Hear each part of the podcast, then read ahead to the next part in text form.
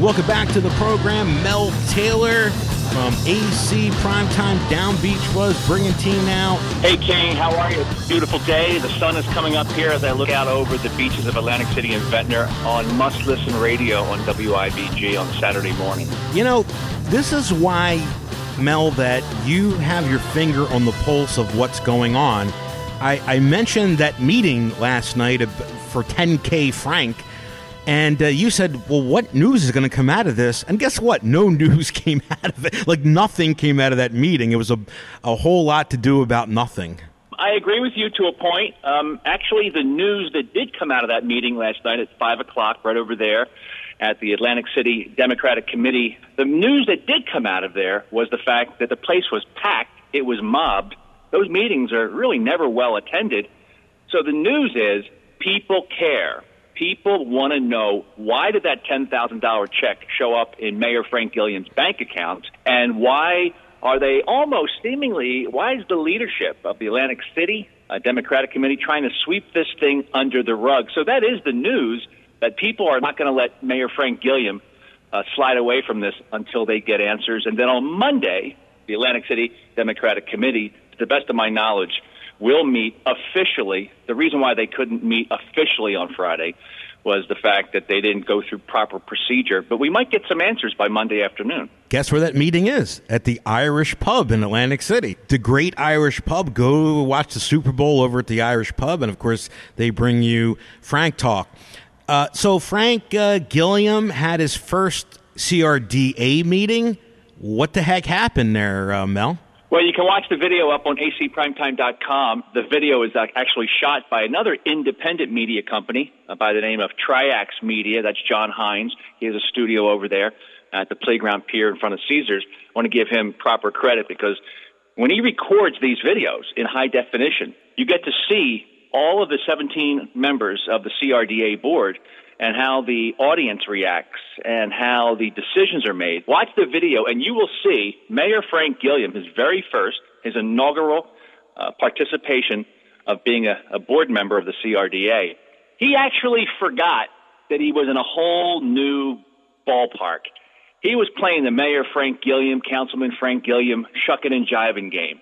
He got knocked down. He, uh, he even had residents literally say to him in the video, Mr. Gilliam, are you threatening us? He was like a deer in headlight. He opened his mouth not once, not twice, but three times during this uh, very contentious 45 minutes in reference to, you know, the CRDA trying to take over the beaches in the Chelsea neighborhood. So the Chelsea neighborhood people came out in droves. But Mayor Frank, he is so confident that whenever he talks, everybody believes him. Remember, he had many, many years of that Atlantic City City Council. But when he goes into a different venue, the CRDA meetings, he found out the other day that he can't open his mouth and say whatever he wants and have people believe him. I mean, Mel, it is vital, right, that the mayor of Atlantic City have a have an important role at CREDA. Do any of them live in Atlantic City? I don't believe any of them do. I think there's something like 17 uh, CRDA, that's the Casino Reinvestment Development Authority. 17 members, I believe. Only two of them live in Atlantic City.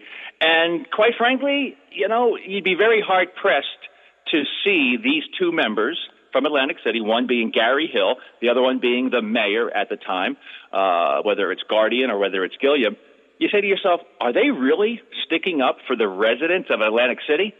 And when you watch these videos, or maybe you attend the meetings that happen once a month at 2 o'clock down there on Pennsylvania Avenue, you say to yourself, these guys are not representing the citizens of Atlantic City at all, even though that's what they're supposed to do. And there was the issue about the Chelsea Beach takeover by CRDA. After 45 minutes, when you watch the video, 17 board members got nervous.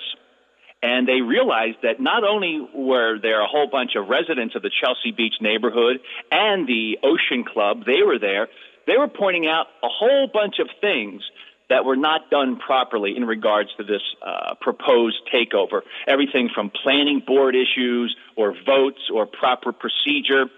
And even a representative, an attorney representing the Tropicana, showed up and said, Yo, you guys are not doing this the right way. So one of the uh, members of the CRDA said, Listen, let's table this for a little bit and get our ducks in order. So this is proof you can fight City Hall, but you have to do it in a smart way. You have to use the internet to share information and videotape things. And um, that beach takeover that the CRDA would like to accomplish, it has been put on pause for a while, and that's actually a, good short-term win for the, the folks of the Chelsea neighborhood. There were some speculation, I'll say that, that uh, they were doing this to essentially give it to one of their f- buddies, one of their quote unquote developers. Yeah, matter of fact, one of those developers, quote unquote developers, was actually in attendance. At the end of the day, the CRDA just wants to control those three blocks of beaches. And if it's not that one developer from Celebrity Bar and Grill or whatever, a guy by the name of Dominic Caggiano, he would like to do the development. But if it's not him, it's going to be somebody else. And one of the quote unquote developers who received many sweetheart deals from Atlantic City government, Mr. Bart Blatstein, uh, he took over the pier shops at Caesars named it the Playground, which you mentioned is the also the name of the porno shop. You went through. I saw. I believe it was a video or a picture. Mel. It, it looks like a deserted island. I mean, there. Uh, have they lost every store? Has he lost every store in there? Do you expect something to happen soon that Blatstein will ha- be forced to give that up? I mean, it, it's a complete disgrace com- compared to what he said was going to happen and what's actually occurred in that property. Well, people forget that Bart Blatstein is a, a, private equity guy. He owns a company by the name of Tower Investments where he invests money for his clients that have a very long term outlook. That means they can invest money with Bart to buy up stuff and do stuff, and they can wait five, ten, fifteen years. So Bart finds distressed properties, one of them being the playground pier at Caesars formerly Ocean One. He also found that he was able to pick up the old Showboat Hotel. So he can sit on them and lose money on them because they're really investments. And Glenn Straub is the same way. These guys are called vulture investors. That's not a negative, but that's what they are. But Don Guardian, Mayor Don Guardian, with all due respect, he kept on making like these guys you know, both uh, Glenn and uh, Bart Blatstein were these saviors. They're going to come in and operate these awesome uh, attractions. But their job was to buy cheap property and flip them. Of course, Revel and Glenn, they've already cashed out. And Bart, to answer your question, I believe that over time he is going to be he's going to be running in the red so deep and even deeper that eventually his investors are going to say, "Yo, Bart, figure out which property do you think has the greater upside? Is it this? Is it the uh, pier at Caesars, which is like ninety percent empty, a beautiful, beautiful pier, or is it going to be Showboat Hotel? Which one are you going to focus on? Eventually, he's going to have to make a decision, and I hope that Caesars can gain control of that pier in front of their uh, casino property once again. And uh, talking about redevelopers or developers, uh, Mel, is is Margate using zoning rules to help certain developers? Well, a couple nights ago, uh, there were a whole bunch of residents that showed up at the Margate uh, City Commissioners meeting, and they asked, "Hey, you guys are looking to redevelop Amherst Avenue, the the Bay, right there in front of Jerry Blavat's Memories in Margate, and other great restaurants are down there like Tomatoes." So they want to redevelop that, and there are residents that are saying, "Yo, yo, yo, you guys are ready to vote on something to change the zoning rules." to allow developers to do a whole bunch of stuff, but they won't have to go through the variance process with the planning board. It's a little confusing, but I guess the moral of this story is is that with a majority of South Jersey Shore homeowners and taxpayers being second homeowners, being part-time residents, they don't know all this stuff that's going on. A lot of this stuff, a lot of big decisions are made in the winter you know, in the off season when most of the taxpayers are not around to keep an eye on things. But over in Margate, nothing malicious, but we do see more examples, much like the CRDA, where they use zoning rules and land use rules to change things around um, quickly and without having too too much public input. And uh, people are getting a little ticked off that um, these things are occurring, and many people don't even know these decisions uh, these decisions are being made. mainly because legal notices in newspapers, legal notices in newspapers are not read, but that is the only thing that needs to be done when advertising these big decisions. Legal notices in newspapers, and that is why so much stuff gets passed and gets changed because people don't even see these legal notices in newspapers that are not even read. And uh, give us an update, Mel, on the master jetty for Absecon Island. Uh, there are some people that continue to say the only way you can save Absecon Island from the stupidity of uh, doing beach renourishment and pumping sand back and forth when eventually it all gets washed away is to create a master jetty at the tip of Longport, at the bottom, the southern end of Absecon Island. That's the only way that you can trap sand to build up Absecon Island, which is Atlantic City and Margate and Ventnor and Longport, because in Brigantine, it was a huge success. Their south end of Brigantine Jetty was huge. It built up Brigantine Island in a spectacular fashion. When you do a master jetty at the south end of an island, not only does it trap the sand northward of the jetty, it also protects the inlet and the back bay from something called silting up. Because when you have all the sand being sloshed back and forth when you're pumping sand on the beach, it loosens it up.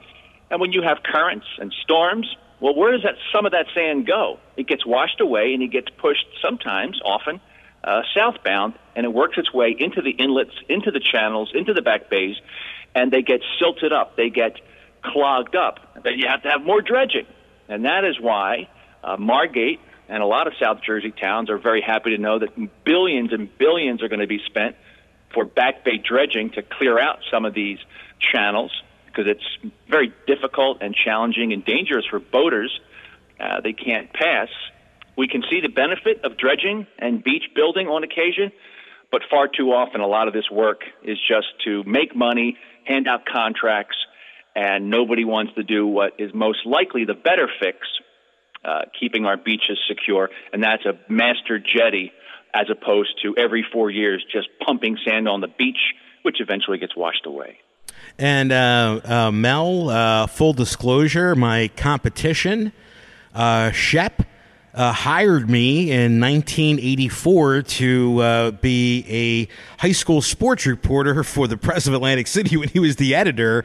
Uh, but you really cover the fishing scene better, way better than him, way better than anybody. And the 2018 summer flounder regulations are being reformed. What, what update do you have on that? Little by little, the fishing industry for recreational fishing is being decimated by all these rules. And it's not that the fish are becoming extinct.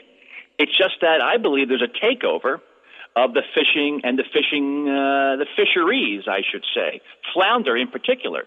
Last year, I think it was something like 18. Yeah, it was. It was 18 inches. If you didn't catch an 18 incher, you had to throw it back. For example, if you were out on a party boat for four hours, and I would watch the party boats come back in, especially over there in Margate, um, and I would see them all come in, and I would ask, hey, where's all the fish? They go, well, we caught a hundred flounder. We caught a hundred flounder. Well, what happened? We had to throw 97 of them back. None of them were keepers. Only three of them were keepers. It's impossible, almost impossible to catch an 18 or a 19 inch flounder. And um, so that is an example of, you might say, well, why do you care about fishing, Mel? You don't even like fishing. But fishing is a big part of the economy.